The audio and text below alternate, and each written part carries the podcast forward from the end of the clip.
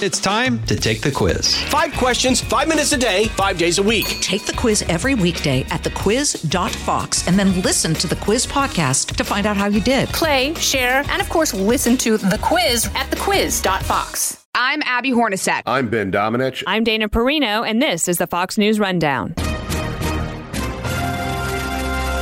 Wednesday, September 13th, 2023.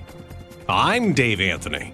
Upon further review, a drug we've taken for decades when we have a cold or the flu doesn't really work.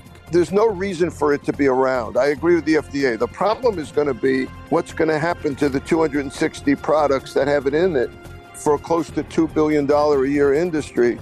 This is the Fox News Rundown, Evening Edition.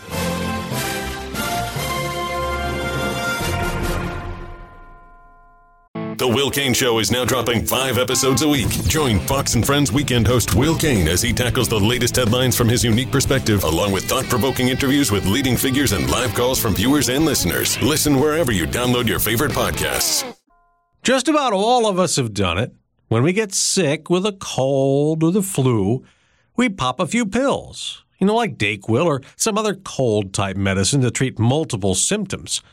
Well, it turns out a decongestant that's in a lot of those pills, phenylephrine, barely works, if at all.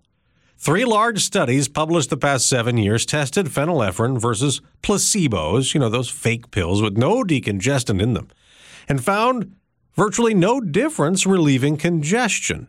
So, a group of 16 advisors to the Food and Drug Administration voted unanimously this week that phenylephrine in pill form is not effective which could ultimately lead the FDA to have drug companies take those oral medications off the market. It's been around since the 1950s, and it's been on the market as an over the counter drug, and it's been highly used since the 1970s as an additive to cold medications. Dr. Marc Siegel is a Fox News medical contributor, a clinical professor of medicine at New York University Langone Medical Center. Here's the problem it actually goes through the gut and the liver so that by the time it reaches your nose, there ain't much of it left.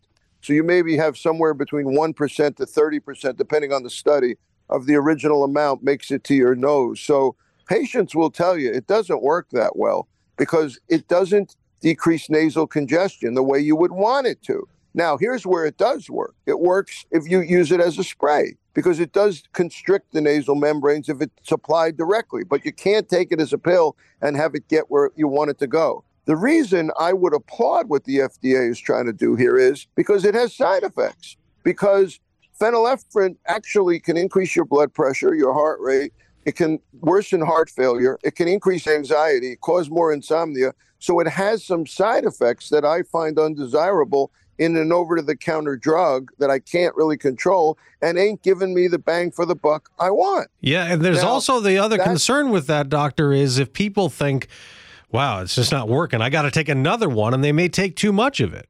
And there's no evidence that two to three times the amount of 10 milligrams is the basic amount.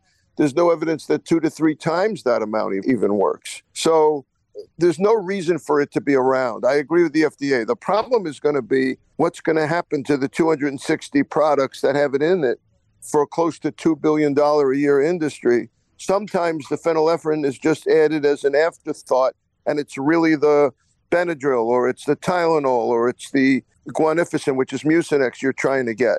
I like Mucinex. I use that a lot. I also want to tell you that Sudafed works but Sudafed, most of the time, is behind the counter because it's a form of speed if you take too much of it. It actually gets up there in the nasal passages. It's much more effective, has the same risks, though, of elevating blood pressure, heart rate, worsening heart disease. So that's something I'm nervous about, and I want it. And it's kind of behind the counter, meaning the pharmacist supposed to be keeping track of it. Right. But I right. think the best solution to all this is to apply the nasal decongestants locally or to use Mucinex. Sudafed, the original version of Sudafed that you say is now behind the counter, it's not a prescription drug, but you have to ask for it. That doesn't have phenylephrine, right? The original one has a different drug in it that is effective by tablet. And it's more effective than the phenylephrine is. Yeah, absolutely. And it's still around. And it, but again, as I said, it's behind the counter, and it's usually added to something. Like I said, Mucinex Mucinex D has Sudafed in it. Mucinex DM has dextromethorphan in it, which decreases cough. So depending on what your symptoms are, a lot of us use Mucinex because it has a high amount of guaifenesin. Not everybody tolerates that. Some people get uh, nausea from it. Some people, you know, get hyper from it. Some people can't sleep. Some people get a dry mouth. So it depends. The other problem with phenylephrine that I didn't even mention is that it also is not good if you have a large prostate. It can lead to urinary retention. So that's yet another side effect we worry about with phenylephrine. So again, other than the inconvenience factor, which bothers me here, I think, the, and, and, the FDA advisory uh, board committee advising the FDA, they're almost certainly going to do what the committee suggests. They almost always do. This is the Fox News Rundown, Evening Edition. Okay, two things. If I have any of these 260 products that have phenylephrine in them, I don't have to throw it away, right? I mean, I can still use those. They're not going to hurt me. I know there are side effects you talk about that you're nervous about, but it's not going to hurt me generally to take it anyway, right? If someone were asking me this, you know, I mean, in my office, I'd say, keep me posted on what you're taking. I don't like when my patients take over the counter medicines without my knowing it. I'd rather be in the loop on it. They can send me a message, they can call me even though it's over the counter, I think your doctor should be around because he, he may know about your underlying high blood pressure or your heart problems. Okay. When you in- take the nasal spray, is it faster? Yeah, because the, the nasal sprays work better because you're applying it right to the problem. And you don't have to wait for absorption into the stomach and then for the bloodstream to send it over to to the problem. It's like hitting a mountain of sand with a pea shooter when you when you're taking phenylephrine orally. When you use it in right in the nasal passages, it works. So you say this drug, phenylephrine's been around since the 50s, prevalent since the 70s. It's 2023. Why are we all learning now that it doesn't work very well? The studies have been accumulating. I think people have been someone wrote about uh, a, a, top medical writer wrote about this in the journal science in 2022 it's been studied the problem is that the studies that were done originally were not great studies in the 50s and so once something's there we have so many things we're studying that it didn't get the attention it deserved. But patients know it doesn't work. I want to switch gears. COVID is creeping back into our lives. No, it didn't go away, but as we get into the fall soon, we've seen seemingly a rise in cases. I know people who've been infected. There are reports that COVID hospitalizations, COVID deaths have been rising. Are we getting a wave again, do you think, or no? I think we're getting a wave again, but I want to put a caveat to that. I think hospitalizations are up. They're about half of what they were this time last year, about 9,000. Cases are definitely up. We're not counting all the cases because all of us are using rapid tests. But there's a couple of differences. Number one, the virus itself has stayed within the Omicron family, and the subvariants we're seeing are mostly upper respiratory. So they're not getting deep into the lungs. You're not getting as much pneumonia. You're not getting as much lung failure, respiratory failure. That's really important. You get pretty sick still. You know, you get a flu-like syndrome, and you get upper respiratory congestion. You get a sore throat. That's pretty much where we've stayed. And the offshoots of the XBB, uh, EG.5, and the BA.2.86 basically are similar. So the the virus itself, as often happens as viruses have been around for a while, become part of the landscape. That's what happened with the 1918 flu. In 1925, it was still there, but it wasn't as powerful. It didn't have the same knockout punch. Secondly, and and and same thing with 1918. Secondly, we've developed immunity in the community. Immunity from vaccine. Many of us have taken at least a few. Immunity from prior infection, which has been understated in the United States but is extremely important. We have a blanket of immunity that most people have some. Okay. So that's where we are going into the fall a weaker virus and more immunity against it. Okay. This week, the CDC has recommended that most Americans, six months old and older, should get a new COVID vaccine and the new booster, Moderna and Pfizer, will have it available this week. What do you think? I think it's good that it's available. I think it's a very good shot.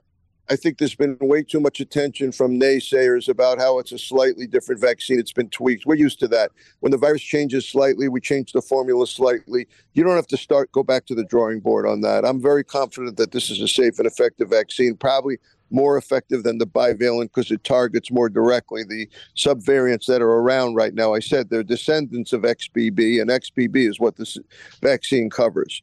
So I'm I'm for this vaccine, and I'm going to be recommending it for high risk groups, for the elderly, for the obese, for those with chronic conditions, immunocompromised, cancer, lung disease, heart disease, etc. The issue here is that the CDC is recommending it for everyone six months and up. I know why they're doing that. They're doing that because their data shows that of the children that were hospitalized from age zero to 18, half of them did not have the pre existing conditions that I just described. And they're saying we got to cover everybody, kids too, because, you know, 15,000 kids got hospitalized over the last three and a half years. Half of them did not have obesity or chronic diseases. They're not telling you that a lot of them weren't vaccinated to begin with. And a lot of them didn't get the primary series. And the vac- I just told you the virus has changed, and the number of hospitalizations is much lower. So I think where I come out is kind of where Paul Offit comes out, who's the head of vaccine education at the University of Pennsylvania. And I talked to him this morning about it. Is that we should use the vaccine to target high risk groups, the elderly, people with chronic conditions, offer it to everyone. No reason not to offer it, but not pressuring people who've already had prior vaccines, have had prior COVID, and are young and healthy. Then it becomes much more elective. By the way, it's elective across the board. I don't care I don't care what the CDC recommends, really. It's their business, but I don't want it turning into more mandates. That would be a huge mistake. Okay. If you haven't had any COVID vaccine yet, do you have to get the primary series before you get this booster, or can you just get this booster? This will be the primary series. They'll use this instead because it's more current with what's out there. Okay. All right. So for people who are not in the risk group, it's up to them, but they don't need it in your view if they're young. If they're young and they're not and they don't have any of the risks that I mentioned and they've had prior COVID and prior vaccination, I think it's much less of an urgency. And also, uh, I'd like to see what happens as the as the data rolls out with the high risk groups. I mean, we're going to see a lot of people do take it, and then we'll have more information on on on on what we should say to people who are at much lower risk. They shouldn't be at the front of the line. Dr. Marc Siegel, Fox News medical contributor, clinical professor of medicine at New York University Langone Medical Center. Always good to have you on. Thank you very much. Great to be with you, Dave. Thanks again. You've been listening to the Fox News Rundown. And now, stay up to date by subscribing to this podcast at foxnewspodcasts.com. Listen ad free on Fox News Podcasts Plus on Apple Podcasts. And Prime members can listen to the show ad free on Amazon Music. And for up to the minute news, go to foxnews.com. Jason in the House, the Jason Chaffetz podcast. Dive deeper than the headlines and the party lines as I take on American life, politics, and entertainment. Subscribe now on FoxNewsPodcast.com or wherever you download podcasts.